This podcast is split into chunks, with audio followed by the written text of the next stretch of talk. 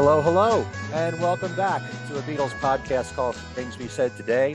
This is a show that most of the time we record bi weekly, and we cover every aspect of the Beatles' history their years together, their solo years, their music, individual songs, albums, you name it. We cover it all here on this show. I'm Ken Michaels. I'm one of the three regular co hosts of this program. Hopefully, you're familiar with some of the other shows that I do on the Beatles, including a syndicated radio program called Every Little Thing, currently on 50 radio stations, and another uh, talk show podcast, which is on the solo Beatles called Talk More Talk. And I also have my own Beatles centric YouTube channel called Ken Michaels Radio. I'm being joined by my two regulars here on this show. First of all, a man who's been a fixture in New York radio now for nearly 40 years on WFUV. And he has done a lot of great programming through the years and has been a frequent guest at the Fest for Beatle fans. And he's been on many panel discussions with the likes of us and other Beatle luminaries and uh, that is Darren DeVivo. Hi, Darren. Hi, happy holidays, everyone. And we also have Allan Kozinn. Alan is a frequent writer for Beatle Fan magazine, and for many years, he was the writer at the classical department at the New York Times, wrote a lot of articles on classical music. He's also the author of a couple of Beatle books, including The Beatles from the Cavern to the Rooftop and Got That Something, how I Want to Hold Your Hand Changed Everything. And he also has a brand new book coming out October 15th next year, The McCartney Legacy, that is written with Adrian Sinclair on Paul's solo career, part one of the series, I should add. Hello, Alan. Hey, Ken. Hello, Darren. Hello, everyone. Howdy. Happy holidays. Yes. And um, as you can imagine, this is our last show for 2021. Something that I got into the habit of doing back in my early years in radio on WDHA. I would uh, do a year in review show and uh, talk about all the the major releases of the past year, and then, then also provide a wish list for what I'd like to see happen in the following year.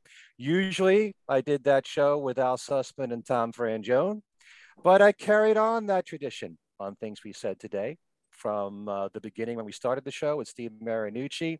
And we also do the same thing on my other podcast show, Talk More Talk. So we're going to be doing the same thing on the show this time out, looking back at 2021 and looking forward to 2022. So uh, before we do that, we have uh, the latest Beatle news to get to. Not as much um, in the last couple weeks since our last show, but a few major news items here. First of all, there's a brand new video that premiered on December the 15th for George Harrison's classic, My Sweet Lord. Directed by Lance Bangs, the video stars Fred Armisen and Vanessa Bayer as metaphysical special agents who are tasked by the head of a clandestine agency, played by Mark Hamill, to search for which can't be seen, and the video includes cameos from Ringo, Joe Walsh, Jeff Lynne, Natasha Leggero, uh, Olivia and Dhani Harrison, Rosanna Arquette, Weird Al Yankovic, and others. Dhani served as executive producer with David Zonshine. Funny moments include when Fred goes into a movie theater where the poster for the film reads the title, For All Things Must Pass. Weird Al works at the concession stand, and where there's a list on the wall of all that you can buy, there are titles of songs from All Things Must Pass. And Ringo and Joe Walsh are sitting together in the theater throwing popcorn at Fred. And on the movie is the guy that did the somersaults in the Got My Mind Set on You video. Mm-hmm. Um, at the end, there's Ringo showing Fred how to do a drum beat with uh, Fred's flashlight and a laser with uh, Mark Hamill resembling Star Wars. Uh, good fun stuff all around. Have you guys seen this video? Yep. Yep. It was fun. And, like you say. Yeah. Pretty much as yeah. you described it. yeah. Kind of curious as to why they're doing this now. I guess because of the All Things Must, Must Pass box set coming out. Um, and it's the anniversary, I suppose. It didn't do anything for me, the video. Really? Yeah, because I don't know, because I'm listening to the song and I'm like, what does this have to do with the song? There's plenty of videos where the song has nothing to do I know, with what they're doing in the video. I know it was almost like, why? I, it was okay. It was fun to pick out people. Mm-hmm. It's also made me realize how old I am because more than half of the people in the video, I don't know who they are. Oh, and you know, I mentioned a few random names that like my kids, and they're like, "Oh yeah, oh, oh sure, yeah, you're old, Dad. You wouldn't know." um, but you know, and then going back because I didn't catch Dhani Harrison the first time, hmm. and I don't think, I think I spotted Olivia the first time through, but then went back. I forget who the other person was that kind of slipped past me. Um, I don't remember now, but it was a didn't really do much for me. Hmm. You know, all right. It was cute. It was nothing that I don't know. I just, it just didn't seem to. It seemed out of place, out of left field, and uh, you know was okay. A lot of effort put in for. Hmm. There seems to be, you know, some kind of an effort in recent years to make videos for songs for which there weren't videos in the past, just to have something to represent it. Right. So um, maybe that's the case here. Yeah, maybe, maybe. And and I'm fully, I'm always when whenever I say things like this, um, you know, my mind may change. You know, I may decide one day just let me watch it again, or someone may point something out to me that'll change the way I think about it. I think I was expecting something that was more George driven, mm. or you know that was that had a little more to do with the song and uh, like you know and getting you know the last people i expect to see in a video like this is two cast members from saturday night live of uh, recent cast members mm. so that may that may have kind of thrown me off from the beginning like why is fred armisen and vanessa bayer uh you know in the video mm. but um, you do see that footage the same that you saw in the um, Living in the Material World documentary of George in his garden, you know, among yes. the flowers, yes. or I, I, think they're tulips, yeah. you know. Um, so they, they, yeah, they snuck that in there, that, yeah. which was nice. And it was cool, you know, like I said, the quick cameos. And in this day and age, we can control it. We can go back and watch it as opposed to, mm. you know, catching it on uh, on television when you couldn't rewind or don't know when you'll be able to see something a second time. Right. The Weird Al and the popcorn selling popcorn was kind of funny. Mm-hmm. I guess. But okay. ultimately. Well, we all go through that as we get older, all these new names that appear that you're not familiar with, but it's a mixture of veterans too that we do know, well, like like Joe Walsh with Ringo and the new names seem to be growing. Yes. All right, so let's move on then to uh, another major news item. Ringo Starr is releasing a new book, and it's coming out around Valentine's Day in February, sold exclusively through Julien's Auctions to be titled Lifted. Described as, uh, in Ringo's words, fab images and memories in my life with the Beatles from uh, across the universe. This is a hardcover coffee table size book, which offers in words and pictures Ringo's singular and revealing perspective on his time in the greatest band in music history. Ringo says with a laugh, I am not writing this book as a Beatles historian. I am writing this book as a Beatle. And there's only a couple of us who can do that. Starr explains, I didn't keep all these photos. These fantastic images came back to me in recent years from here, there, and everywhere, online and off, and have somehow helped me get back to seeing my life with the Fab Four through fresh eyes. A lot of the photos in this book I spotted on my phone and on my computer and lifted them because they brought back so many fabulous memories. In recent years, I'd gather these Beatle photos that I sometimes barely remembered. After a while, I thought, how great it would be to lift these fantastic photos and some of my other favorites for charity and tell my true tales that they inspire about what the four of us, John, Paul, George, and Ringo, went through back in the day. And the best thing is that it's all for a good cause because the money is going to our Lotus Foundation. That's Ringo's charity that he's had for many years. According to Starr, what people ask me about the Beatles, I often tell them, you better ask Paul, because somehow he seems to remember everything. But along with great projects like Get Back, seeing so many of these amazing Beatles images has really brought back those days to me and all the love and friendship that we four shared back then. So this is a book full of Beatle images that many people haven't seen and stories that I'm sharing with a little help from my, from my longtime writer friend, David Wild.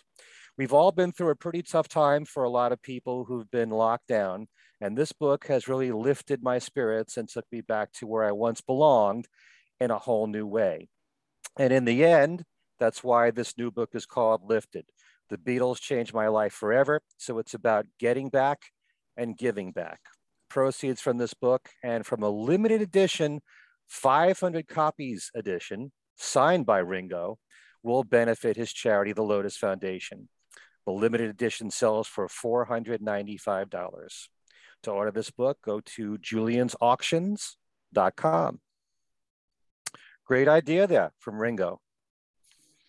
Okay. Interesting um, copyright question it raises if he's just like, if these are not photos he took, but photos that he found. I mean, I, I know that in, in putting together the, you know, the McCartney legacy book, we found a lot of photos and, you know, it's, it's, it's a not insignificant amount of work to first of all trace how to get in contact with the photographer, who the mm. photographer mm. is, and then getting the rights you know um, so I, I wonder if you know the fact that it is ringo and it's a charity and it, you know they're uh, figuring that there's not going to be an issue. Um, but I wonder, I mean, I wonder what lengths they went to to find the photographers. If, if these are, you know, photos that he saw was scrolling through his phone and saying, oh, I like that, I'm going to use it. You know, mm. if you're a normal person, you can't just do that. I mean, it's possible that Ringo can, but, you know, just because of, you know, it might not, it might be that because of who he is, they're not going to, claim copyright or something, but it's it's kind of taking a an interesting risk uh, if that's the case. Mm. Um, I'm sure he's thinking no one's going to challenge him. He's Ringo, and like you said, it's for a charity. Or they may have mm. a large enough staff to track down people who who it comes from and get the rights. I, I don't know. Interesting. Mm. You know. What do you do if you lift a photo off the internet and you don't and you really don't know who took it and there's no way how do you go about finding that out sometimes um, well and you know in some cases you could publish it and hope that the person comes forward and isn't too litigious about it you know mm. um, but you never know i mean once it's published they sort of have you over a barrel because you've published it you know mm. and they can possibly demand what they want i, I don't know um, you know, I, I know that um, we generally have tried to avoid using stuff that we don't know where it's from or who it's by or you know haven't contacted them to get the rights for it uh, but there are a lot of you know magazines and places out there fan magazines for instance that don't do any rights clearing at all mm. um, but they're a little more below the radar than a book by ringo would be right so i'll be interested to see what happens. Mm. if you know in the book there's some sort of a, you know uh, something on the copyright page talking about that aspect of it. You know, it's an interesting idea though. Yeah, for a book. Yeah. Um, another news item here concerning a major book coming out, and this is with special thanks to John Bazzini, who has the Beatles in print together and solo Facebook page. Mm. Uh, a new book is coming out on George Harrison May 24th next year called Came the Lightning, Came the Light 20 Poems for George by hmm. Olivia Harrison. Mm. A quote from Olivia appears in its description in Amazon Time, we take no notice of it, but for its loss. I wanted to stop time on the day George died so that I wouldn't ever have to look back. Yet here I am, 20 years and 20 poems later, one for each year, I suppose. I didn't plan it that way, but here they are thoughts, feelings, and words about life and death, but mostly love and our journey to the end. That's a quote from Olivia. So that'll be coming out next May. Hmm. Interesting idea yeah. for a book. Seems pretty intense. Also, a new tour is being announced that is similar to what we experienced in 2019 with a tribute to the Beatles' White Album with a superstar cast. This will be a tribute to the Beatles, uh, Beatles albums Rubber Soul and Revolver, with a band consisting of some of the same characters and some newer ones. Todd Rundgren, Denny Laine this time, Joey Molland is back, Christopher Cross is back, Jason Scheff from the band Chicago is back, and Jay DeMarcus from Rascal Flatts. The concert will be a mixture of all these players playing some of their own hits, along with the songs from both those Beatle albums. One show has been announced already at the Ridgefield Playhouse in Ridgefield, Connecticut on March the 3rd, and we'll keep you posted as we hear more. And let's hope this doesn't get affected by, right. by COVID. You know, I'm always nervous about announcing concerts these days, you know, because you never know what, what might happen. And that's it for the news. So uh, right now, we're going to go into our main topic, which is looking back at the previous year, 2021, and we'll follow that with what we'd like to see happen in 2022. I don't know how uh, either of you can dispute the fact that, that this year was a truly amazing year because of all the releases that came out audio wise in particular, and of course, video. Uh, but as far as archival box sets, we had a Plastic Ono Band one. We had one for All Things Must Pass. We had one for Let It Be. And um, with the Plastic Ono Band, there was a fantastic book to accompany that. And there was also the Get Back book to accompany the video for Get Back on Disney Plus. Um, plus, we had uh, two EPs from Ringo released uh, this past year, and the McCartney 3 album actually came out in December of last year, but it carried over into the new year. So I think that played a major part in the past year. Um, and we had the McCartney 3 reimagined release. So let's talk a bit about what you guys felt has been uh, the highlights for you. And there, we're just talking about the major ones. We can also talk about book releases if you want to. Um, we should definitely bring up the McCartney 321 video oh, yeah. series with Rick Rubin. But Alan, let's start with you. What uh, what really stood out in this past year for you as a Beatle fan? Um, yeah, I, I, wouldn't I wouldn't begin to attempt to dispute that this was uh, an incredible year for um, for people like us. Um, mm-hmm. You know, there's uh, it just it was an expensive year. Um, mm. But on the other hand, you know, in, in, along with the expense, there were things like, I mean, depending if you already subscribed to, you know, Hulu and uh, Disney Plus, um, all that was almost free you know? I mean and if you hmm. watch it many times uh gets gets freer if you amortize it over the number of times you watch it. Um but still not expensive you know? I mean people were complaining about having to subscribe to disney plus and they had a you know right in time for a sale for a dollar 99 for the first month. So uh you know really uh that wasn't a big deal. Um, I, I, would Worth have to put, penny.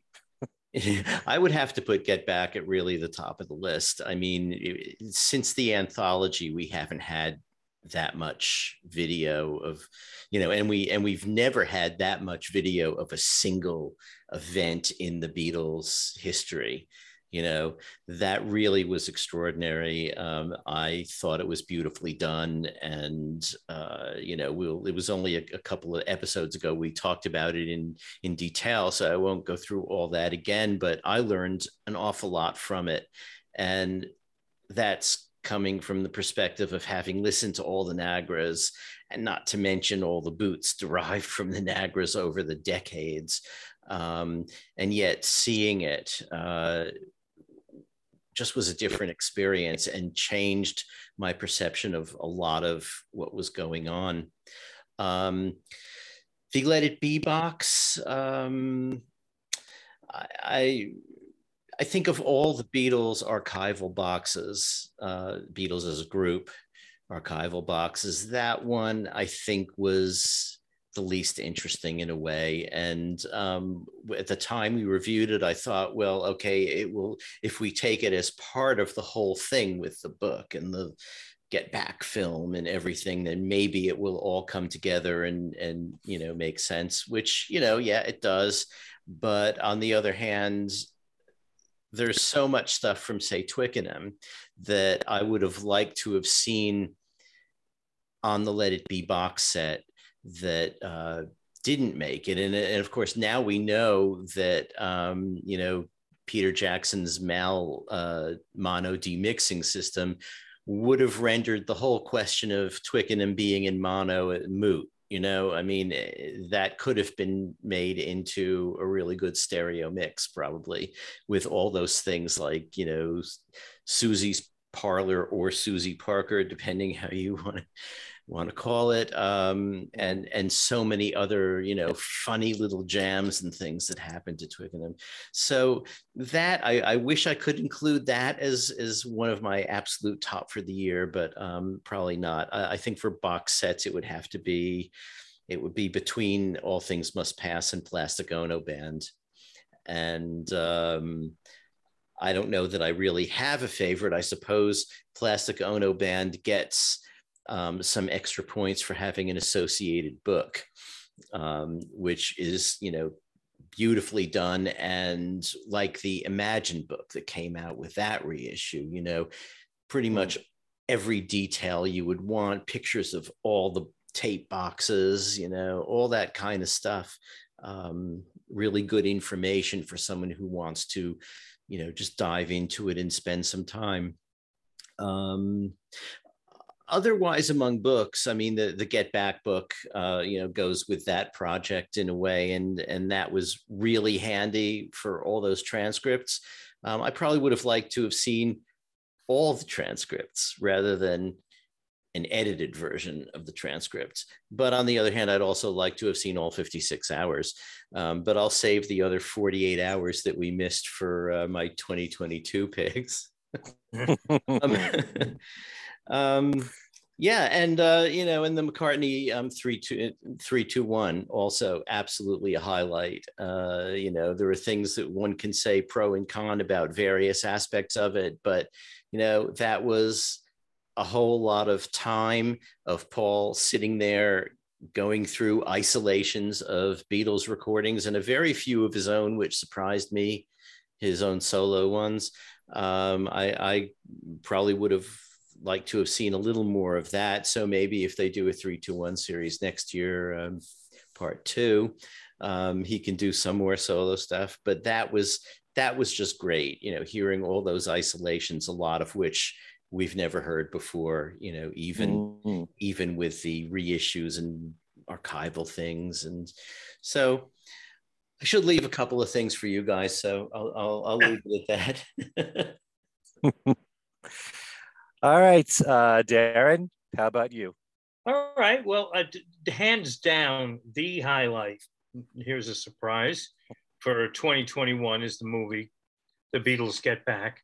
I mean, I find it sometimes hard to, you know, uh, find the words to describe certain things, and this was one of them. That was just so.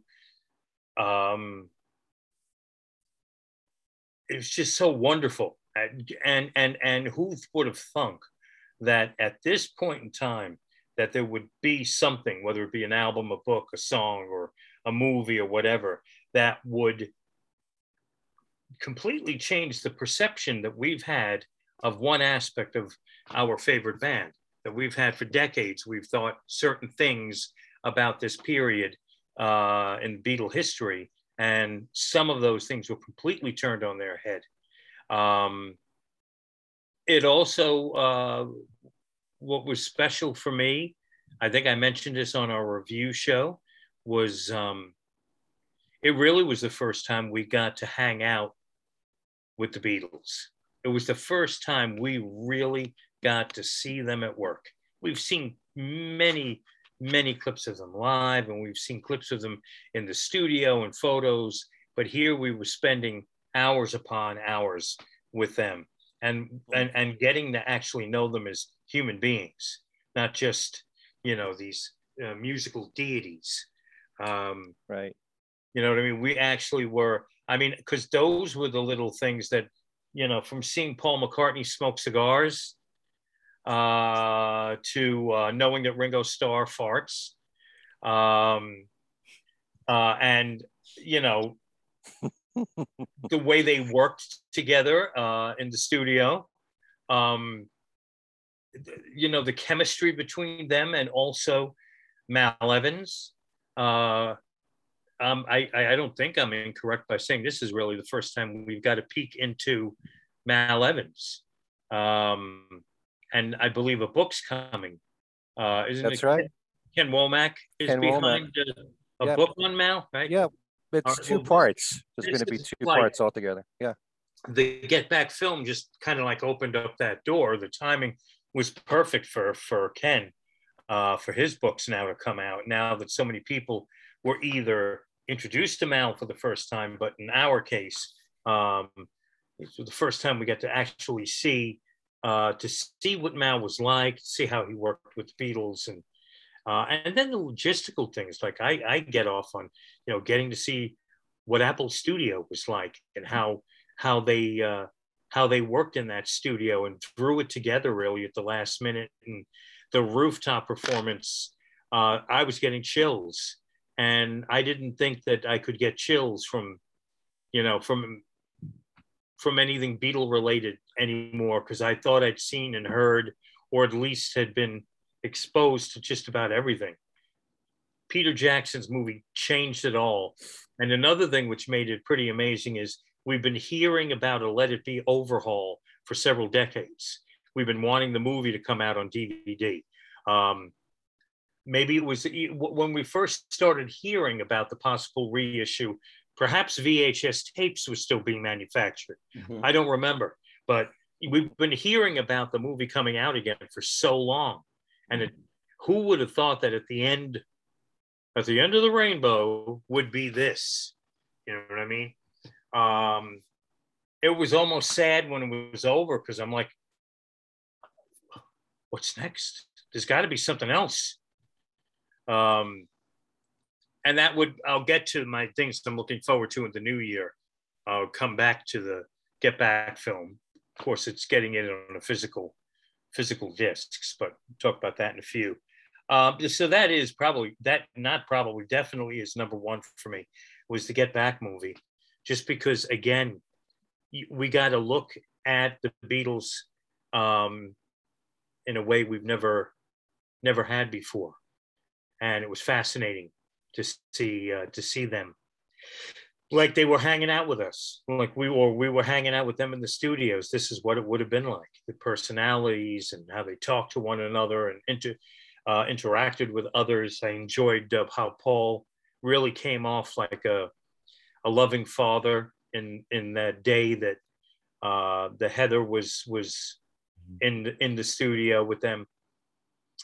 But and and Mm. John Lennon was joking around that you know we eat cats, you know that kind of twisted Lennon humor, which is sort of my kind of humor. I found hysterical, and and uh, uh, and and and then Heather's uh, impersonation Yoko Ono was a lot of fun too. So Yeah. uh, one of thousands of things in there, and I have cherry picked se- scenes sections. I have not watched it through again a whole time but I've jumped around. Uh, but one of these days, I'm going to go right back to part one, episode one, second one, and uh, start and watch it all over again. And I'm sure find things I missed the first time through. Uh, musically speaking, I have to go with the All Things Must Pass box set is my favorite. The Let It Be set, I pretty much echo what Alan felt. Um, I enjoyed it. It was a slight bit of a letdown, uh, especially since it, uh, you know, I think we're all in agreement that it left a lot of things out that should have and could have been there. Um, uh, and again, you hope that maybe they were left out for a reason and that there's more where that came from coming our way in the new year. Uh, but we'll see. Um, I'm not going to mention McCartney 3. I just did, but I'm not going to bring it up as one of my highlights because it technically came out a year ago in 2020. Hmm. But the Imagined album uh, was an interesting addition to McCartney's catalog. I haven't felt the urge to go back to it.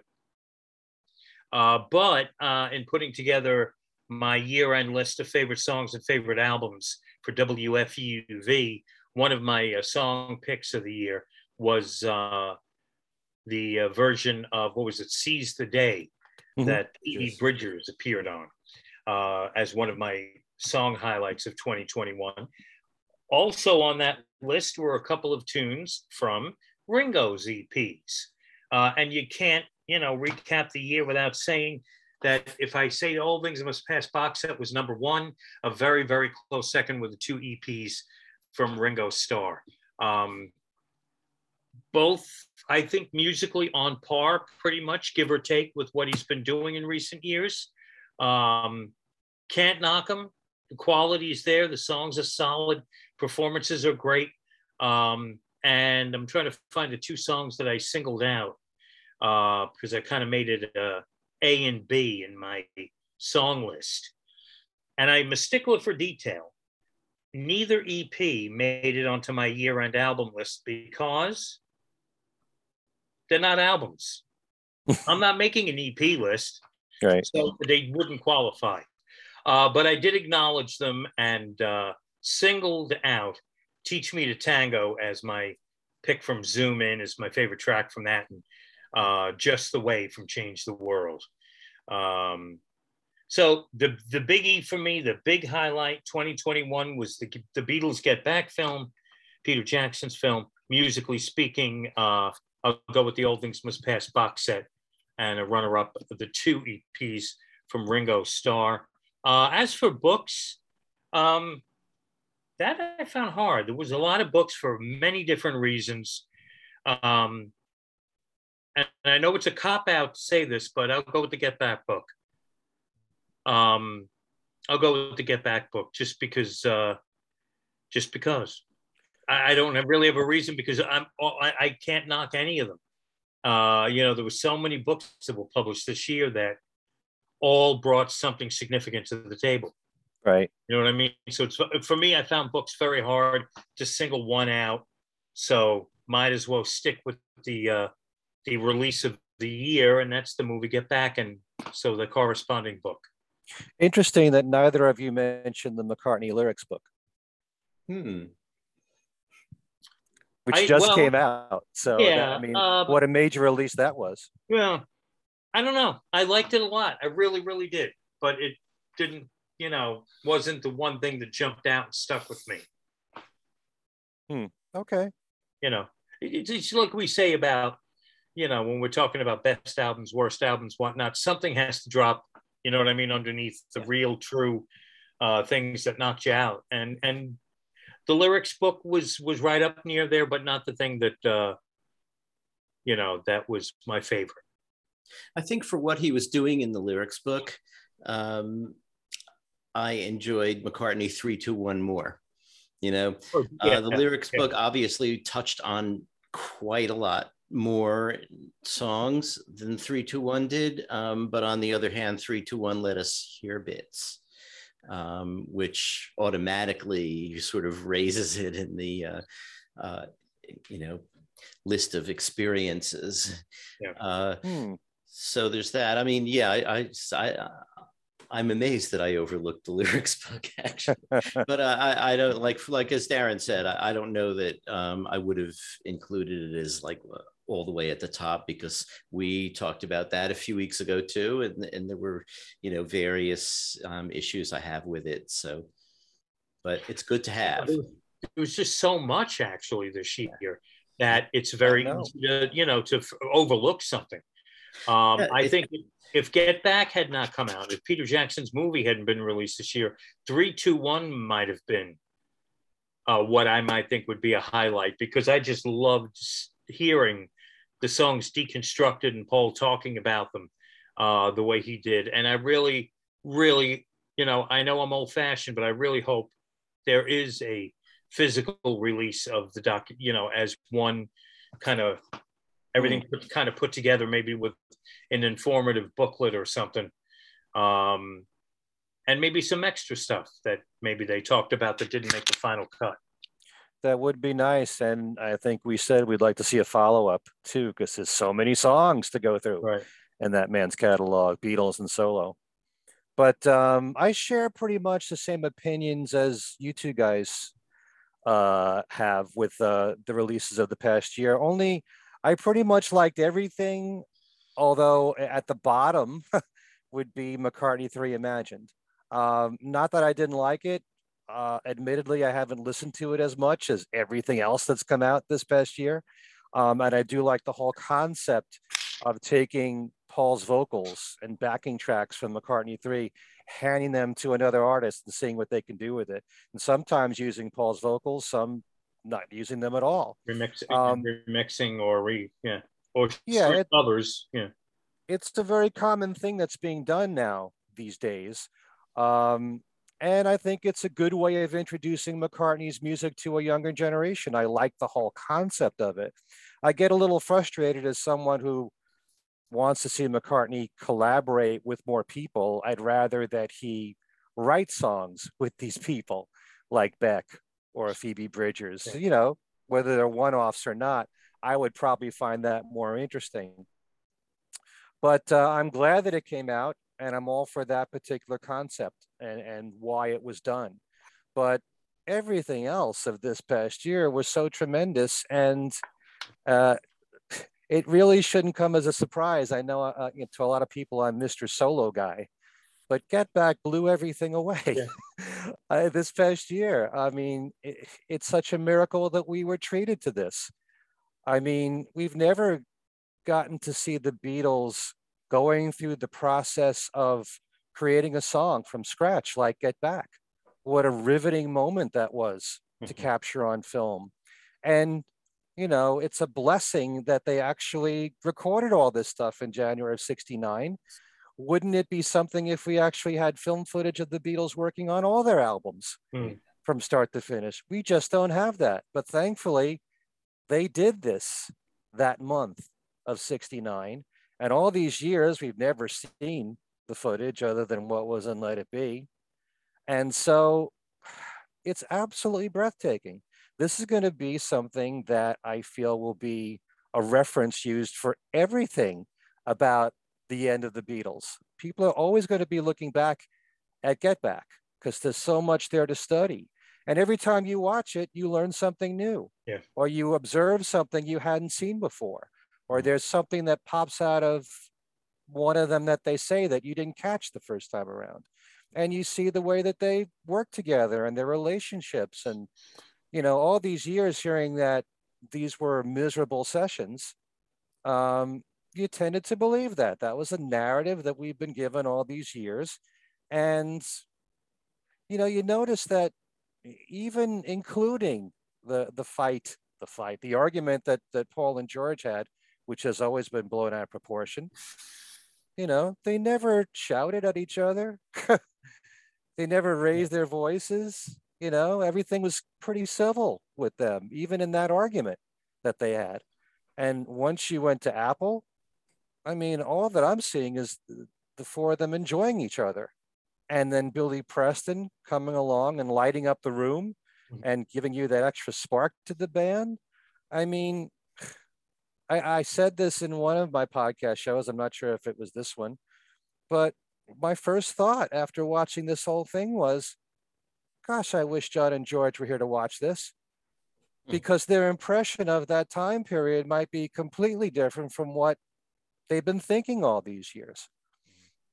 See, I, know that John and Yoko watched the film with um, uh, Jan Wenner when it came out, and that's the memory that John had of Let It Be in those sessions was that movie. He's not remembering all this other stuff, and probably George didn't remember that either. see, I ha- But also, sorry, I'm Yeah. sorry, Ken. I keep cutting you off. Yeah. No, I, I kind of uh, look at it like, you know, you tend to remember the bad things. You know, when you look back, in Hmm. general, generally speaking, uh, unfortunately, it's the the good things that tend to get lost in the shuffle. You remember the negative things, and perhaps that's what uh, the deal was. I mean, let's face it, they did have a so-called fight of some sort, John and George. Um, Allen Klein was looming. Hmm. You know what I mean? And you know, we're talking about probably what a matter of weeks before Allen Klein really becomes a player here. A couple of weeks after Let It Be, years pass by. John George's memories, you know, maybe kind of bring them all together. Let It Be, Get Back equals the beginning of Allen Klein, and when you know it wasn't the same. So you know, their memories went towards the negative, I guess, of this period. And like you said, it would have been great if they could have seen it and been reminded that no, there was a little rough, a few rough patches here and there, maybe significant rough patches, you might consider them, but there was a whole heck of a lot of positivity uh, in mm. that month. Absolutely. But also, one other thing that I try to keep into perspective is, is that this was just under eight hours there's another 48 hours that we haven't seen. So maybe there were there were some miserable times that we don't know about. So, but we certainly have a much more of an understanding of that time period. And Peter Jackson just did a phenomenal job. I like the way the whole thing was produced. I like the way the first episode ended with George quitting, ending with drama like that.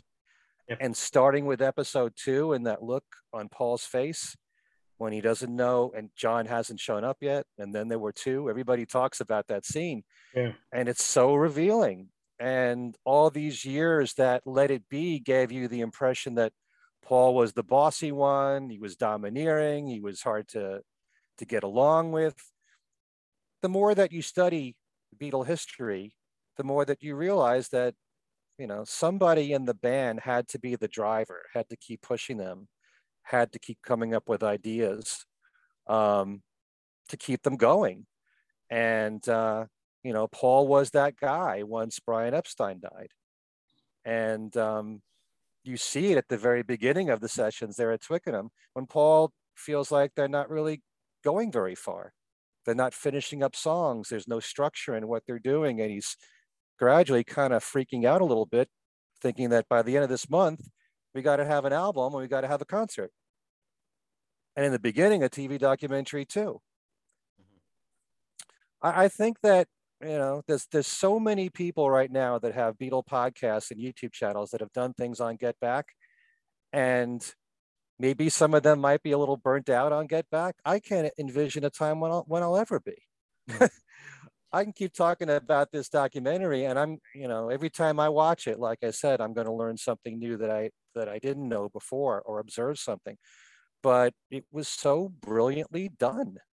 Yeah. And to see the love in that band, especially once they went to Apple, you know, or just to see John and Paul standing up next to each other, real close to each other, singing right to each other and enjoying it. Mm-hmm. Or doing doing the two of us with the clenched mouth you know? I mean i love that. They're yeah. having fun. They were enjoying themselves. And once things got cleared up with george the atmosphere really changed and it was you know i think they genuinely enjoyed being together and working on these songs mm-hmm. and it's it's absolutely riveting to see to see this unfold before your eyes I think the clenched teeth thing was, um, I think they were trying to be ventriloquists, yeah. you know, like to sing the song without your mouth moving, you know. No. I think that was the, what the idea was. I, I think that, you know, um, in terms of some of the criticism that I've seen of the Get Back, if Get Back film, um, I think in in some cases people mistook what Peter Jackson was going for here, which he explained in the podcast. So um, perhaps they didn't, you know, catch that explanation. Um, he wasn't remaking Let It Be.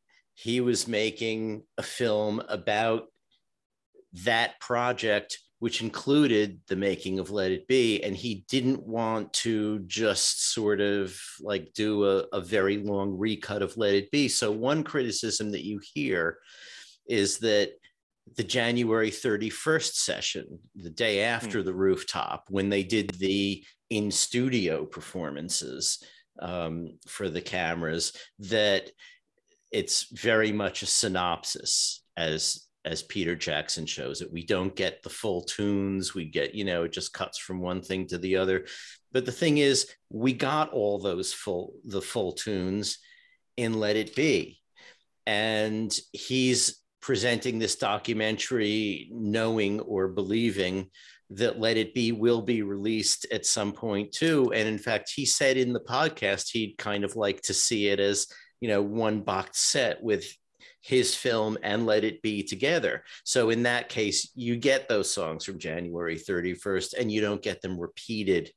You know, obviously the rooftops going to be repeated to uh, you know the 20 minutes that Michael Lindsay Hogg used. Um, although I think he, Peter used different angles and uh, it's a, a, different thing, and it's it's the complete version of it, and the other one is the Let It Be version of it. But um, you know, I, I think there was an he made an effort, and he, and he said this expressly. You know, he made an effort not to show us the same thing we saw in Let It Be and so you do see certain things that are the same, like George gets a shock from the microphone.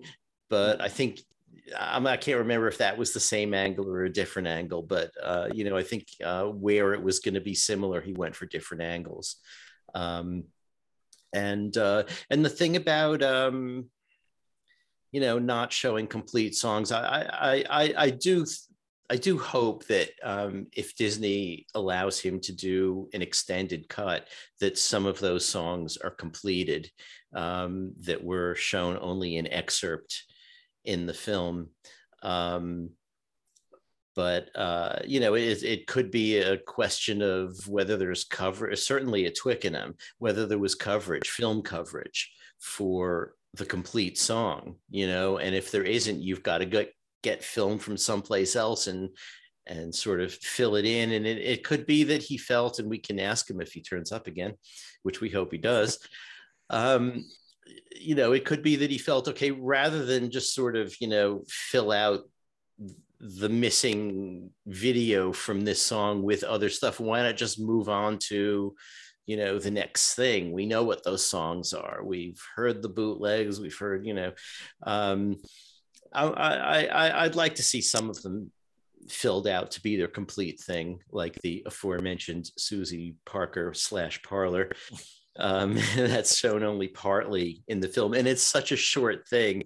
It, you could just have the whole thing, I would think, without a problem. But um, yeah, anyway, I just wanted yeah. to address some of the the the things that I've been reading about, you know, how come, and you know, January 31st was only like a synopsis. And, you know, there were reasons that, that he talked about before we saw it. So it, it shouldn't have been that much of a surprise, but, um, you know. Well, my, my only complaint, which I said when we reviewed this was, um, you know, I do wish that the concert, the Apple rooftop concert was just the pure concert.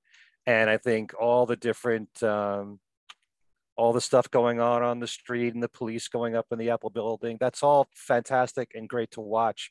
I just wish that there's some, I wish there was some way we can see just the Beatles and nobody else, or just the people on the Apple rooftop doing the concert.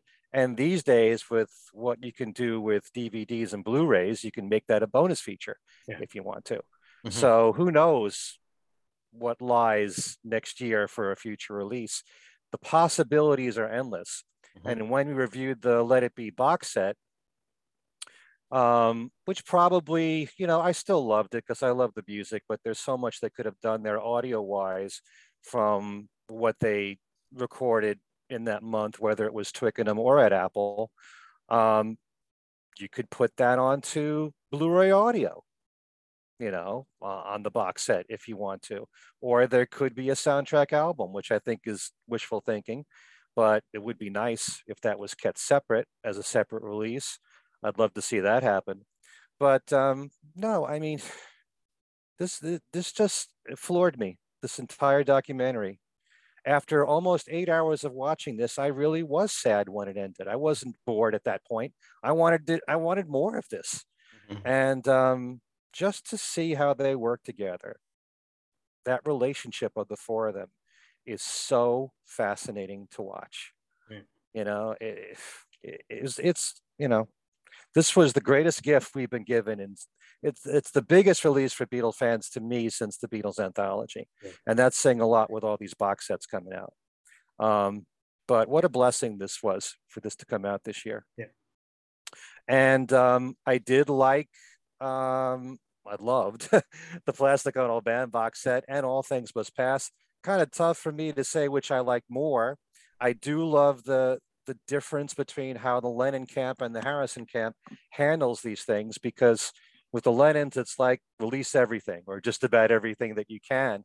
And um, I don't know how anybody could possibly complain uh, with all the different versions of every single song on the Plastic Ono Band album to the point where it's hard to tell one version from another, but you really saw any kind of development from any of the songs. Um, and All Things Must Pass, what the Harrison family chose was much more selective, whittled down to the best stuff. I love that whole disc of demos where it's just George, Ringo, and Klaus Voormann. And for people who, you know, remember, I'm not, I'm not an anti-Phil Spector person. I love the production of All Things Must Pass as it was. But for people that want to hear the songs without Phil, well, you got that disc there. Mm-hmm. You know, if you want to hear Wah Wah, if that was a song that you complained about because of Phil's production on it, or you don't like the Wall of Sound, this is just those three people playing it. Mm-hmm. And you know, there's so many great moments on, on, there. That version of I Dig Love that rocks, very different yeah. from the version that was on uh, All Things Must Pass. But you know, there were two tremendous box sets that came out this past year, and Let It Be, I still loved it, but yeah.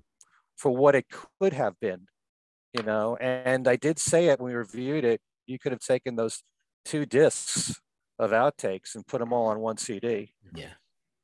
Um, so there just wasn't enough of that in there. Um, also, I, I will say the McCartney lyrics book was a definite highlight despite its flaws. Um, you know, just to know how McCartney's brain works, how he came up with certain ideas for songs, and even it's, you know, you're getting into the mind of Paul. And there are certain things that probably only make sense in his mind, and he's sharing that with us, uh, the creative process. The only thing that bothered me about that book was not giving credit to, you know, Denny Laine on Mull of Kintyre, not having one song that he wrote with Elvis Costello in there. Um, and there was one song with Eric Stewart. I think Pretty Little Head was in there. No mention of Eric Stewart. Um, but you know, this is really as in depth as you'll probably get with McCartney, and he could put out several books just like this. And I'd love to hear what he has to say now, even if his memories may not be 100% sharp. Whatever we can get to understand how he came up with the songs that he did is something that I treasure. And 321 was a tremendous special because it is great to actually see him listening back to these isolated tracks and then that triggers memories kind of like what ringo's talking about with this new book lifted mm-hmm. and it seems very spontaneous and it's fascinating to hear what he remembers about these songs i wish i knew how they decided which songs made that series because there's so many songs to pick from was it already chosen before they even went into the studio and and did that special it did seem actually a little random it did to me too. But that actually yeah. created like a sense of anticipation. What are they going to do next? It has to have yeah. been hmm. chosen because they had the strips with the song right. titles and the and the tracks. So Rick Rubin at least had been through uh, everything that he wanted to talk about. Um, it seems obvious, uh, and knowing the degree to which Paul likes to control things that he's in, it would be unusual if he went in not knowing what songs were going to be talked about. It's possible, but it would be hmm. unusual. Mm. And yet there were those moments when it seemed like, you know, these memories came to him in a flash, you know. Of remembering what it was like in the studio working on these songs, especially the Beatle ones. So, I mean, that was riveting too. Um, the two EPs from Ringo. Look, anything that Ringo does at this point, you know, it's it's all it's, it's gravy. Whatever you get from Ringo or Paul, you know, because they don't have to do anything for the rest of their lives. They've given us so much. So anything we get now is a bonus. But still, you can tell from these two EPs that he's really enjoying himself, that he's in a good place. Even having to deal with COVID, this is the best way to get around it. Um, the only sad thing about it is that so much of these songs were sent into him digitally and not with people in the room with him. You know, I'm sure there were moments when that happened, but it wasn't like your typical album where everybody was in the studio at the same time for the most part, track by track. But he made the most of the situation. So I admire him for for doing anything. Um, I love the collaboration that he's continuing with Sam Hollander. Teach Me to Tango is a big highlight for me of the songs that are on those two EPs. The Linda Perry song, Coming Undone, I love a lot. Um, just the fact that Ringo's keeping at it. I'm just so grateful for that. And so, um, you know, the highest moment of the year was Get Back. Definitely Plastic Ono Band, All Things Must Pass, McCartney Lyrics Book, Ringo's EPs. Um, those were the definite highest moments mm-hmm. uh, of the year for me. I think right. um, another thing that, that might be worth mentioning is that a number of these things um, get the back get back film to a degree, um, and obviously the release of All Things Must Pass, um, and also you know we should mention the book um, about that album uh, by Ken Womack and Jason mm. Kruppa. Um, you know, I, I, had said that P- the Plastic Ono band bought came, you know, that had a book uh, associated with it that was, you know, and and and I did mention theirs because it's a different kind of book. You know, there's is a book about it written by you know people who've researched it, and uh, whereas the Plastic Ono band book was, uh, you know, put together by Yoko and company and had access to all those tape boxes and lyric sheets and all that stuff. So it was a fundamentally different kind of thing. But what I started off to say was that, you know, even though Get Back has, you know, a lot of the attention in 321 and all that, that in a way, uh, you know, we've a dark horse here. Uh, you know, some of these things put a focus on George that made people think a little differently about him or more about him. Uh, you know, I, I, I, think it put him into the spotlight more than he had been. And the fact that All Things Must Pass and Get Back came out in the same year um, and that Get Back showed a little bit of him working on something, and All Things Must Pass, and things like that. And uh, and the Get Back book talked a little about more about it too. Um, I think I think George has come out of 2021 with a level of respect somewhat higher than he had generally speaking. I mean, not among us. I think we always have had it, but I think among the general public who you know thinks of the beatles as john and paul and those other guys you know? Um, i think george is uh, was brought a bit more into the spotlight by these releases as well. Yeah that book really is tremendous all things must pass. It's not just on the album it's a lot right. about the relationship between george and eric clapton. Right. But um, there's so many things i learned in that book and I love the angle that they took there with the relationship of George and Eric. One thing that still blows me away, which I hadn't heard before until I read uh, read the book, was that George Harrison was at seven sessions with Phil Spector while he was working on the Let It Be album. Which you know they mention that in the book there. So it's not like the Beatles just left Phil Spector on his own. George was there and he was involved in, in some way, at least listening to what Phil was doing. Mm-hmm. So, very interesting. Yeah, there's that book. Um, there's also uh, the book, The Beatles 100, that I liked a lot. Those were just pinpointing 100 pivotal moments in the history of uh, the Beatles group and solo careers. Um, there was a book that I have to admit I haven't read yet. There's so many of them that, you know, they keep piling up because Beatle books are endless. But um, there was a book that was written about Jimmy McCulloch by Paul Salley called Little Wing, which everyone who's read it has been raving about it. So I'd like to at least acknowledge that that book came out this year. Jude Kessler's book, it, this is the, um, think it's the fifth one in her series on John called Shades of Life Part One. That came out and lots of people love her work. The book that Bruce Spizer just put out, which is on Magical Mystery Tour and Yellow Submarine, really the whole period that followed the release of Sergeant Pepper. So it includes Magical Mystery Tour, the film, and the album, and the single for Lady Madonna, and then also Yellow Submarine, the film and the album, everything but the White Album in that period because Bruce Spizer already put out a book on the White Album. Mm-hmm. So there's that. There's the book that um, that we we actually interviewed here on on our show, and I just did an interview with the couple of Laura Cortner and Dr. Bob on Yellow Submarine. It's all in the mind inside the Beatles Yellow Submarine, uh, Volume Two there's that. So some really interesting books that came out this past year.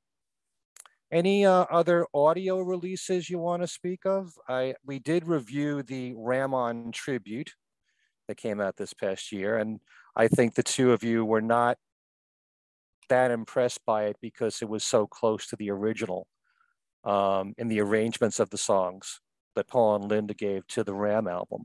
Correct? It, I guess. I, I, I don't even remember. It just didn't. Uh, it didn't really. Just simply put, didn't really blow me away. Okay, well, I really appreciated it because hmm. I like the combination of being faithful to the originals, and some of the arrangements were a little bit different than what was on the on the album, and it's a difficult album to, to try to recreate. You know, Paul's yeah. vocals, especially, are off the charts on that album on something like Monkberry Moon Delight. It was so, a different, yeah, difficult applaud- album to make in the first place. yeah. So, and we're going to learn more about that in your book. We'll be talking out, about uh, Alan's book in a year. year. We have to make that the number one highlight, though. You yeah, know, that's the true. agreement that we made with Alan. This is true. We can tell the folks that yeah. no matter what comes out right. in right. 2022. if there's a DVD Blu-ray of Get Back, still Alan's book has to be number one. Mm, I don't know about that. I might. what about looking forward? Yes. Crystal ball about 2022 and what we'd like to see happen. Okay, I'll start with you this time, Darren. All right. Um, guess what? I'd love to see the Get Back movie on Blu-ray. really? I had no idea you'd idea. be saying that. yeah. Uh, I hope that happens. I think that has to happen. Um, so that would be at the top of my wish list for 2022. Um, and any any in any form, I'm not going to split hairs and say I got to you know got to have the Let It Be movie.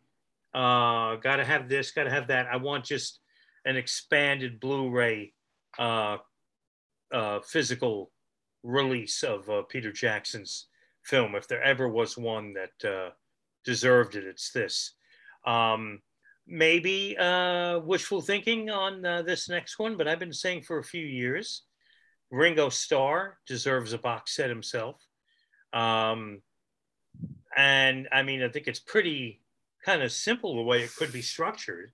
I'm sure Rhino Records could sink their teeth into a box set um, that would cover what the Starr Struck anthology covered, that period of uh, 76 to uh, it would have been 83 or so, and maybe even some other tracks pushing it later into the 80s.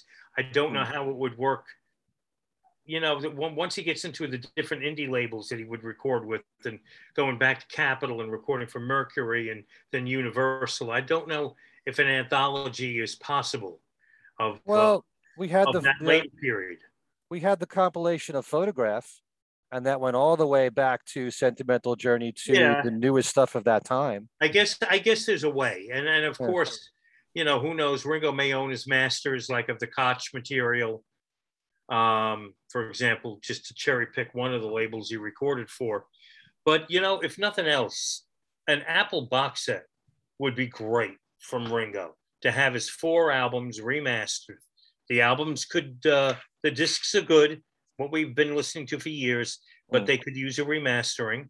Uh, and and you know maybe even add a fifth disc of non-album tracks that could be that could include like it don't come easy and back off boogaloo along with unreleased material that's five cds there um, ringo clearly has uh, an archive at his disposal in the way of putting together a bunch of photographs and have someone write nice liner notes in a book. Um, and he's got the time right now with, uh, you know, with COVID. Hopefully, uh, I think he definitely deserves at least an Apple box set, if not maybe even two box sets like George uh, did the Dark Horse stuff, and then came the Apple, the Apple hmm. set. Okay. Uh, and of course, you know, we'll say it every year.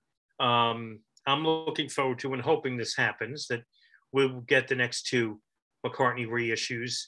Um, I think that that's a decent possibility because we had heard about a uh, about a excuse me uh, London Town and Back to the Egg um, expanded reissue. So perhaps that that'll happen as well. So uh, th- those would be the things that I would like to see, uh, those three, and um, and we will see them there. You got to keep throwing in that line from the honeymooners in case anyone doesn't pick up on it. And, and you got to also wonder. This is going to be an important year because, okay, so we ha- we got Sergeant Pepper box and we get the, the the White Album box, Abbey Road, Let It Be, and we've talked about this ad nauseum. What about the earlier albums? Mm-hmm. And this year could be telling in even if it's even if we get word on what maybe Giles Martin might be doing. Uh, this year is going to, or next year, 2022 is going to be pivotal in maybe seeing what the future is going to bring in the way of archival releases. For the I have to wonder if there's going to be a Get Back DVD Blu ray will we also get in the same year another archival box set of Beatles? Because I was thinking, and and this is not far fetched here, Magical Mystery Tour and Yellow Submarine, you know, that hasn't come out yet, and the tracks from those, and like the, the stuff that ended up on Yellow Submarine that could have been on Sergeant Pepper, because they were recorded before Sergeant Pepper was released, except for Hey Bulldog. You know, those were omitted. You know, they, those were overlooked. There has to be a reason why that was done.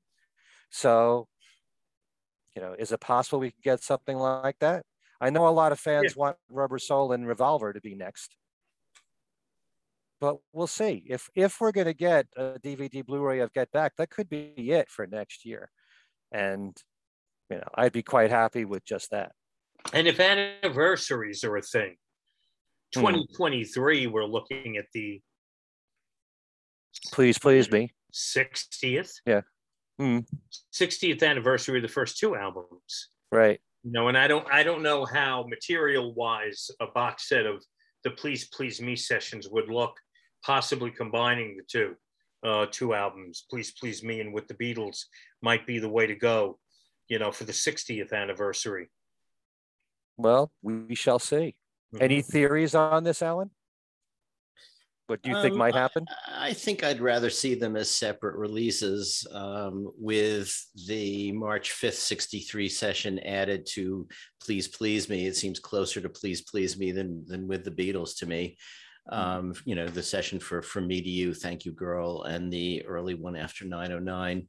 Um, I think if they have any doubts about how to fill uh, the box set of for Please Please Me, that would be one one thing that would help.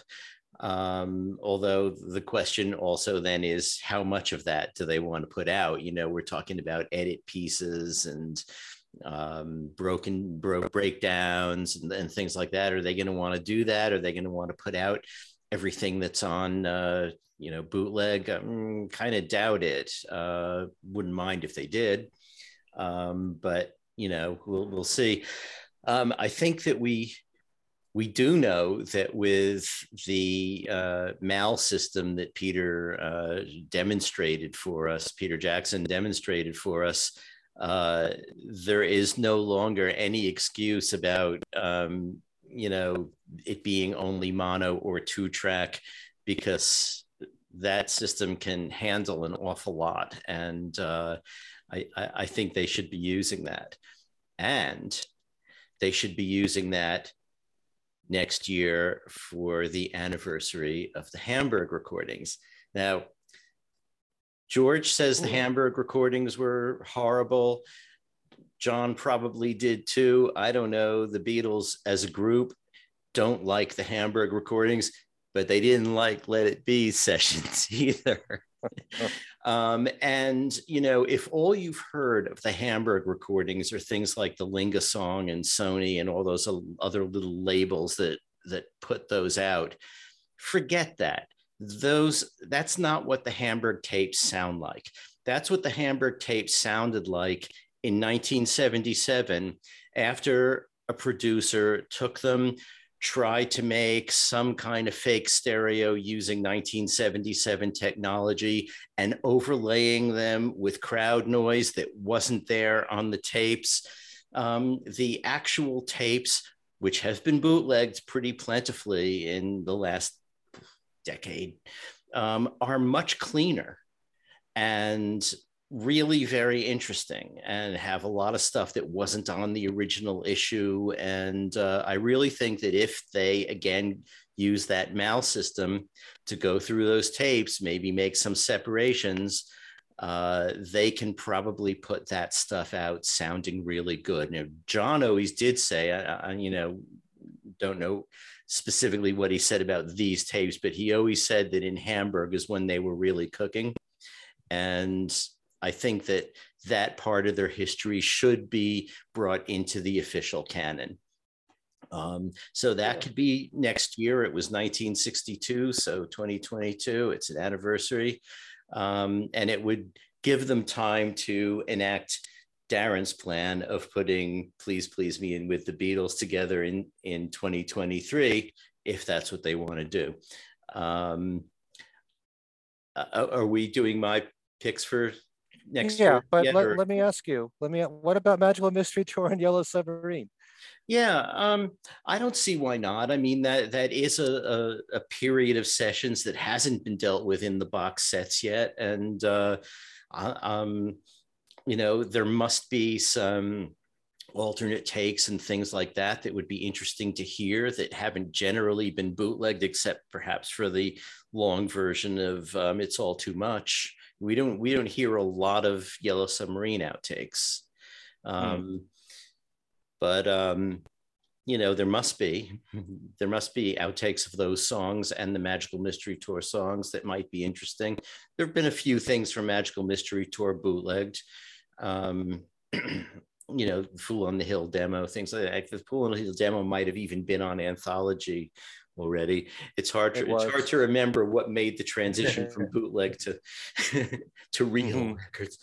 Um, but there's you know a, a, lot of that stuff that was on an anthology can be um, can sound a bit better now. You know, uh, with Anthology, they did a lot of um, editing between things and stuff like that. They could possibly undo that the way they did during the pep in, in the pepper reissue.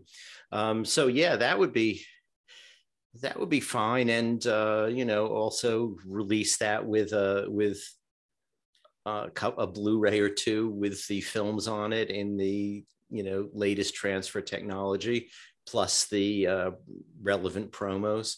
Yeah, that could be mm-hmm. that could be quite good.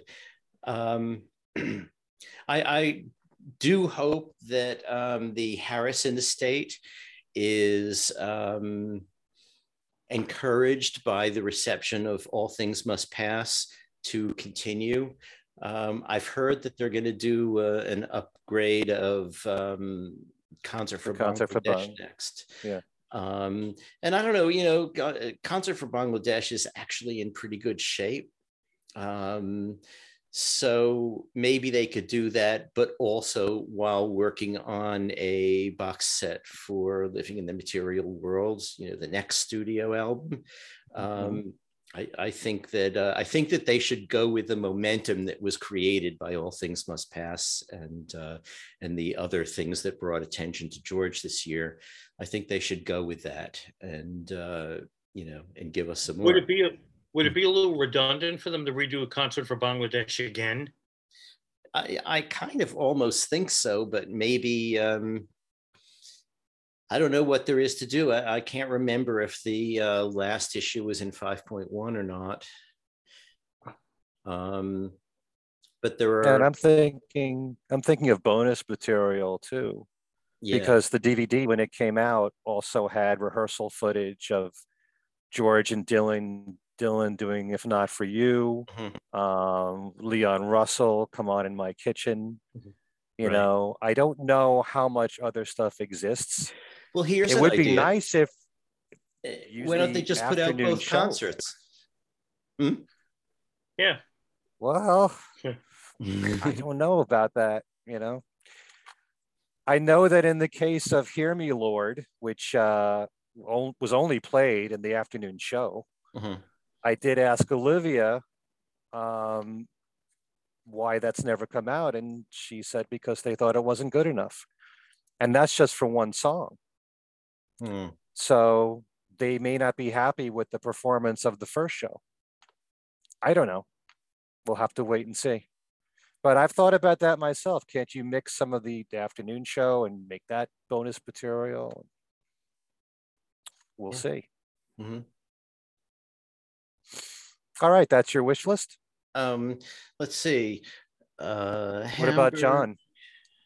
Uh, from John, well, yeah, I mean, they should continue with that series that's been going. You know that that almost is automatic in a way. You know, um, except that I guess the next one would be sometime in New York City.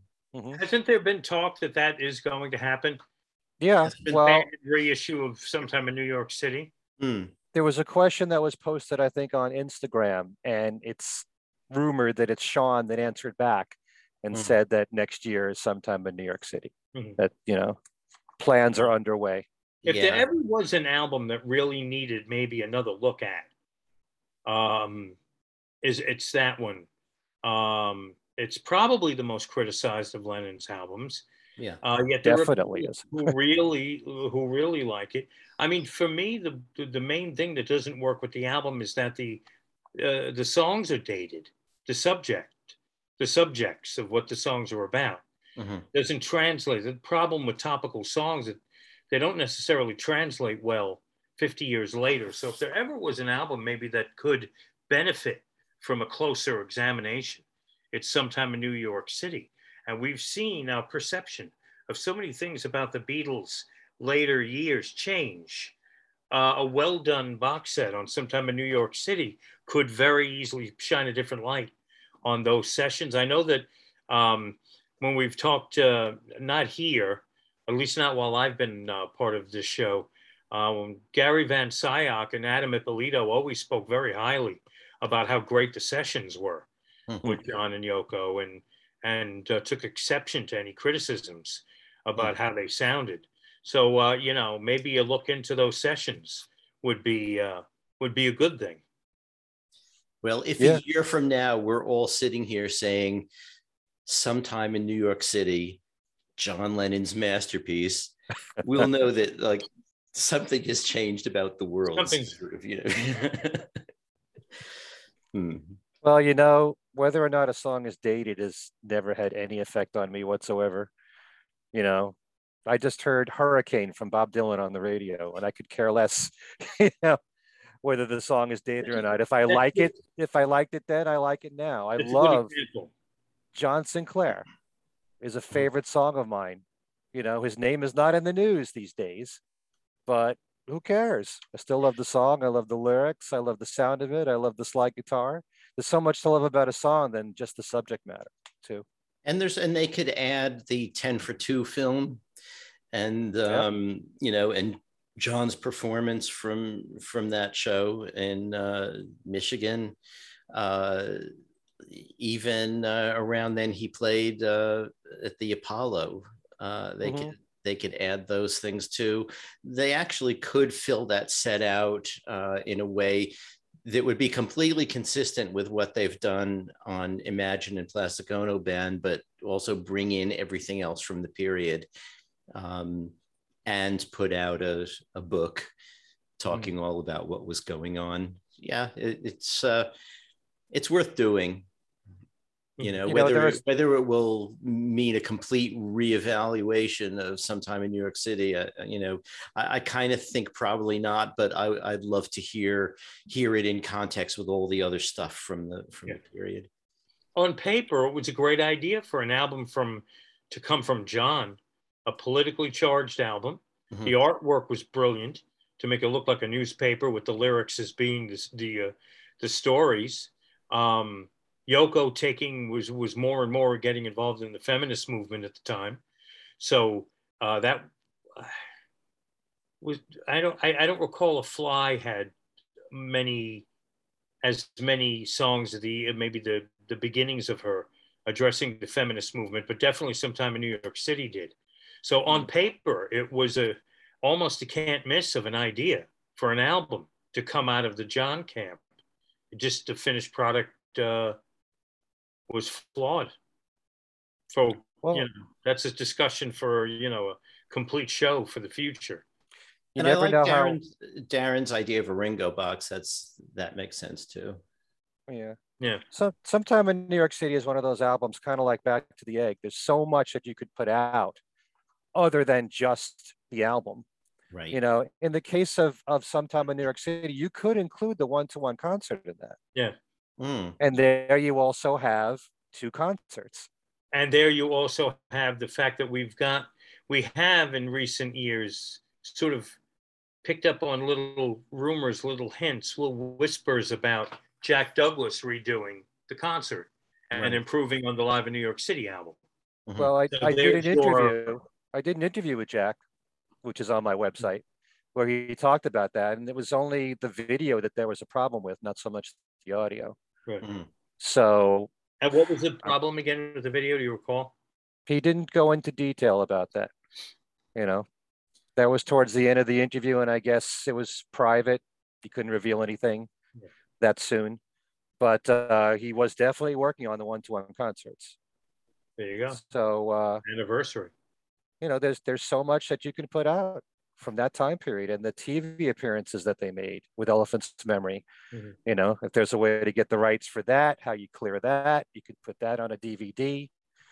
You know, and um, we'll see. You you you never have. Nobody knows how music that we look at a certain way now will be perceived 10 years from now or 50 years from now. It's like what we've been discussing. You know, now people might think differently of the whole get back let it be period just because of this documentary. Um, and there's there's certain works that we've discussed. A lot of mccartney's early albums now getting respect that it didn't have early on like ram mm-hmm. um, you know mm-hmm. the, the diy albums. So you just never know. I think mind games is the most overlooked of john's solo albums but there are people that do love that album and it's my favorite of his I'd love to see that get reassessed in the future and more people appreciating that one. That could be 2023. Yeah. And uh, I'm glad you brought up these books, Alan, because the books that that Yoko has put out on Plastic Ono Band and Imagine are tremendous. I mean, if you ever want to read a book of interviews from John, including Yoko, they're so revealing about themselves, whether it's specific songs from these albums or they could randomly pick quotes from other interviews that somehow apply to the song or that time. And you learn so much about the two of them. I mean, I've often said nobody's life is an open book, but John and Yoko's were it's pretty close. as close as you can get, you know? Yeah. And it's like sometimes you feel like you're telling me too much here. this is too private. But you read all this stuff in these books, and I applaud Yoko for releasing this stuff. They're really major releases to go along with these archival box sets. And they also stand on their own as books. Yeah. So Was that it for everything from you, uh, Alan? Um, possibly. Um, you know, I always want more stuff, so I could sit here all night. And you know, what about the Mike Douglas shows that John? I was thinking of that. Hmm. You know, those are out on DVD in Brazil or Argentina or someplace, but not in the U.S., not in England, or anywhere in Europe. Um, you know, it's time for um, you know those to be looked at, perhaps uh, for DVD. I mean, they put out a big boxed set on VHS, but come on, time to upgrade that. It's a long time ago. Yeah, hmm that's a good idea. Maybe they can tie that in with sometime in New York City somehow. Yeah. And uh, so I don't know. Otherwise, I, I also so so I'll, I'll I'll pirate Darren's Ringo idea and the uh, two McCartney um, archival reissues are are musts. Um, so uh, th- those would be great. And uh, there, you know, there really should be a book about McCartney's work. Yeah, will somebody get cracking on one? Yeah, yeah, Yeah. yeah. So And in actuality, you guys working? I think we've asked you this. Part two, you're underway, or you must be right. We're working on We're- part two. yeah, we're sort of researching part two now, and um, I believe have to start writing it sometime in in in the beginning of 2022. That that will start soon. So yeah, we we still need to edit the first book. You know, we you get your edits back from the editor, go through, and we have a huge list of things that we want to add or amend or tweak. Um, but we're sort of waiting for the, the editor's notes so that we can do that all at once. That's the next step on that one. Hmm, okay. Well, we can't wait. Me either. Okay. All right, my list. I'm quite greedy here. All right, get back DVD and Blu-ray with more material. That's kind of obvious. The more material, the better. Um, get back soundtrack if that's at all possible, or if you want to put the audio on Blu-ray audio in the get back Blu-ray. Um, the original Let It Be film on DVD and Blu-ray. Um, we already discussed sometime a New York City box set with DVDs uh, for the one-to-one concerts. Hopefully, both of them rehearsals for the concert, the concerts. Um, yeah, it's endless what you could do with sometime in New York City once you add, like we said, TV appearances as well. Um, concert for Bangladesh box set. Like I said, don't know how far you can go with that. We'll have to wait and see if they're going strictly by anniversaries although they were off because of COVID, with all things must pass being a year late. Um, so next year, if they had Bangladesh, then in 2023 they'll be right on time with living in the material world Mhm. for a 50th anniversary. Um, Ringo, another EP.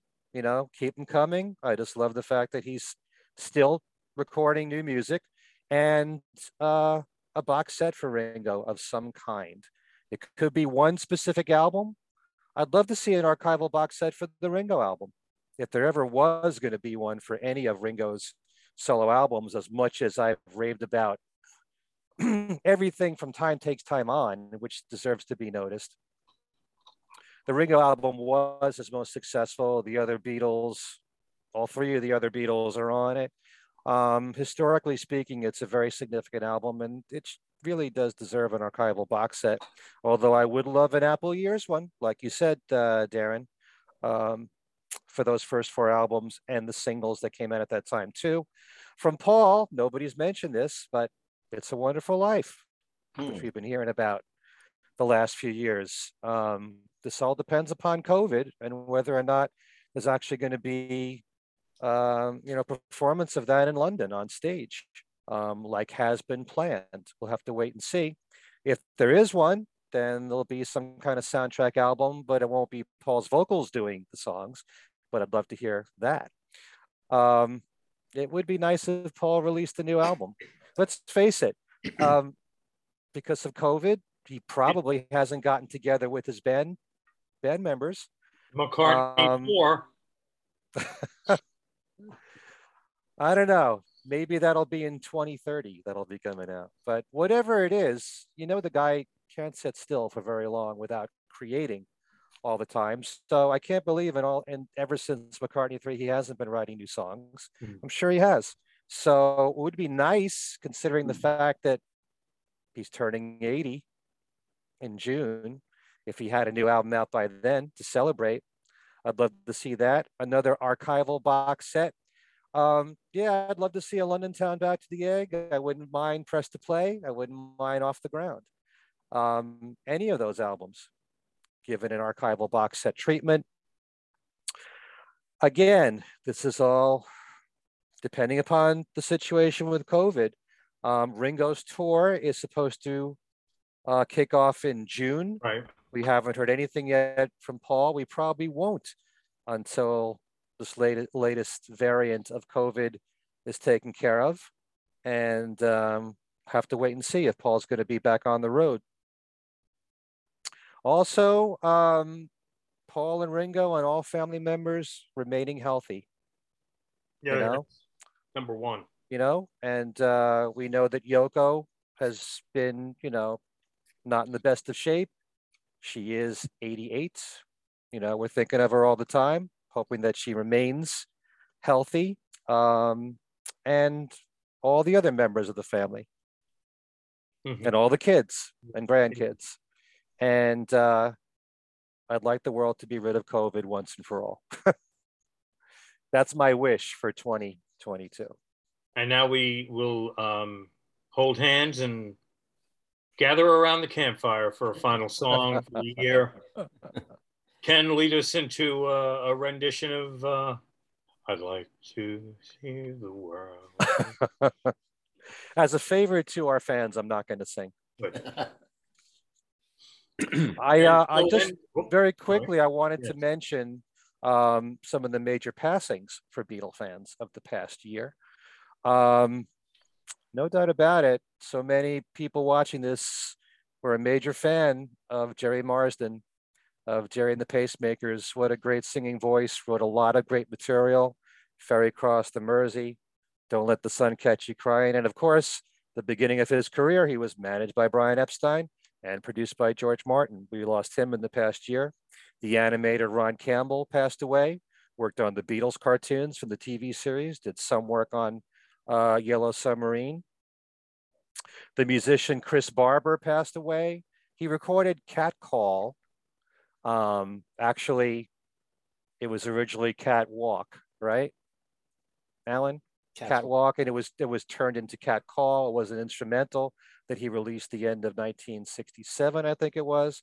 Mhm. Paul wrote it, was an instrumental from the early years, and Paul was there in the session with uh with Chris Barber.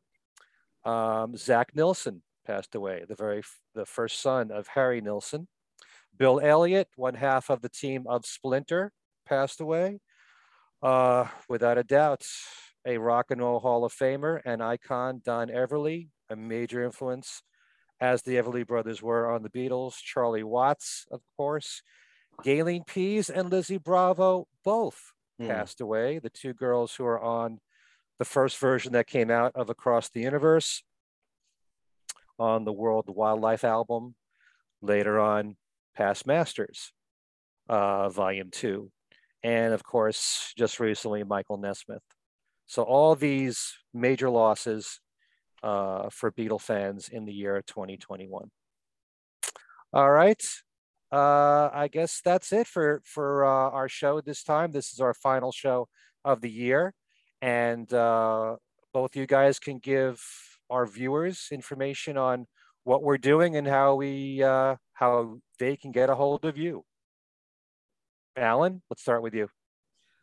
Okay, so you can um, contact me through Facebook, either at plain old Allan Kozinn or Allan Kozinn Remixed. Um, we also have two Facebook pages, Things We Said Today and Things We Said Today Beatles radio fans. Uh, and we have an email address you can write to uh, that all of us can pick up. So you can write to any or all of us uh, at things we said today radio show at gmail.com and we have a twitter feed which is at things we said fab. Um, we hope you're watching this on our youtube channel um, but we also have audio versions on podbean and itunes and various other places. Uh, please subscribe to us wherever you catch our podcasts. Um, and um, I think that basically is it. So have a happy, healthy, and successful new year, everyone out there. Mm. All right. Thank you, Alan. Darren? All right. Well, you can email me directly if you want to at darrendevivo at WFUV.org. Uh, and I'll share, you know, and I've received a handful of emails. I'll share them with, uh, with Ken and Alan. Uh, look for me on Facebook. I have two pages. One is Darren DeVivo. Uh, the other page, uh, Darren DeVivo, um, WFUV DJ and Beatle podcaster, I think is the name of it. Uh, in a perfect world, they're supposed to have separate content, but they don't. Uh, uh, so you can look for me there on Facebook. Very easy to find. And um, I will return to the airwaves of WFUV on Tuesday night, January 4th at 10 p.m. as I've taken a couple of weeks off. So I'm not on the air now. Normally you can catch me Monday through Thursday nights, 10 p.m. till uh, right now till midnight, hoping to stretch that back to the old 2 a.m. time uh, 10 p.m. to 2 a.m. But right now, 10 to midnight, Monday through Thursday, and Saturdays from 1 to 4. Um, and on Facebook, actually, and I hope I remember and I don't forget, uh, hopefully in the next few days, I'll post my uh, personal favorite albums and songs of the year as uh, compiled for WFUV. So that'll be on my Facebook pages, uh, if as long as I don't forget and Ken and Alan will uh, attest to this. Darren tends to forget a lot. And I'm sorry older, to take after you. um, uh, I think that's it, right? The email address. Look for me on Facebook, the radio thing, and I'll I'll pass it on over to Ken. Ken. so Beatle. Thank you, Darren. Message, kind of. Um, yeah, uh, my uh, my email address is everylittlething at att.net. I have a YouTube channel which uh, is doing really well. Lots of new subscribers. Thanks to all of the new ones who are who are subscribing to my channel, Ken Michaels Radio. I just did an interview with Dr. Bob, that's Robert Hieronymus, and Laura Cortner for their new book. And like I said earlier, we interviewed them earlier this year. It's all in the mind inside the Beatles Yellow Submarine, Volume 2. And actually, prior to that, I did an interview with Bruce Spizer and Al Sussman for the new book of uh, Magical Mystery Tour and Yellow Submarine. So between both those interviews, lots of Yellow Submarine talk. Get your fill of Yellow Submarine on my YouTube channel. And if you haven't done so, please subscribe. My other podcast show, Talk More Talk, a solo Beatles video cast. The next show will be on Monday, January 10th. And that will be on our YouTube channel. We actually do the show live when it first comes out on our YouTube channel for Talk More Talk. Used to be on our Facebook page. Now it's on our YouTube page. So I don't know what the topic will be. We're going to be talking about that uh, before then. And so the next show for that, like I said, January 10th. Our next show on things we said today will probably be the following week around January 17th, just to let you guys know. Okay, my website is kenmichaelsradio.com. There's loads of interviews that I've done in the past that are strictly audio interviews that you can find there on various pages. And I do have weekly Beatles trivia where you can win one of 10 great prizes every single week. And speaking of Yellow Submarine, the name of my Beatle game for this week is called All Together Now. It tests your knowledge of Beatles trivia, and uh, you can win a Beatle book, a CD, a DVD, even vinyl. I have the two album version of Imagine from a few years ago that's up for grabs. One of the many great prizes that I give away on my website. Again, that's kenmichaelsradio.com. All right. So right now, uh, what I would like to do is just thank all of you, listeners and viewers of this show, whether you've been. Why did you put that up, Darren? I figured everybody loves a llama. It's the okay. last show of the year, so why not? He's listening okay. in. He'll come back. Como se llama? or llama. Um, so whether you've been uh, following our show from the very beginning when it started with Steve Marinucci and me, through all the years with uh, Al Sussman and Al Kozinn and me, and then later with Darren. Thank you for being there and for all the brand new subscribers, many of which I'm sure we got from that Peter Jackson interview. And we should thank Peter Jackson immensely, as well as all the different guests that we've had in the past year, including Dr. Bob and Laura Cortner. David Bedford was with us, Jerry Hammack was with us, um, Ken Womack and Jason Kruppa for the book All Things Must Pass Away. Uh, thanks to all of them for being a part of this show. I also want to thank Beatle Ed, who runs fab4radio.com. It's a 24 7 all Beatles channel. They carry things we said today. They carry my syndicated Beatles show, Every Little Thing. They carry Talk More Talk. They carry Two Legs with Tom Hunyadi and Andy Nichols. It's all one great big family. And on that channel, you, you'll hear all four of those shows. So for Beatle Ed, thanks for carrying all, all those programs and to everyone who listens to fab4radio.com. And uh, that's about it. This has been a tremendous year. And uh, on behalf of Alan and Darren and the Llama, I'd like to wish you all nothing but happiness, joy, and great health and good things to come. And hopefully, like I said, I wish you were COVID free mm-hmm. uh, as soon as possible. No, here, here. Love and peace to all of you, and we'll see you all same time next year. Take care. Take care.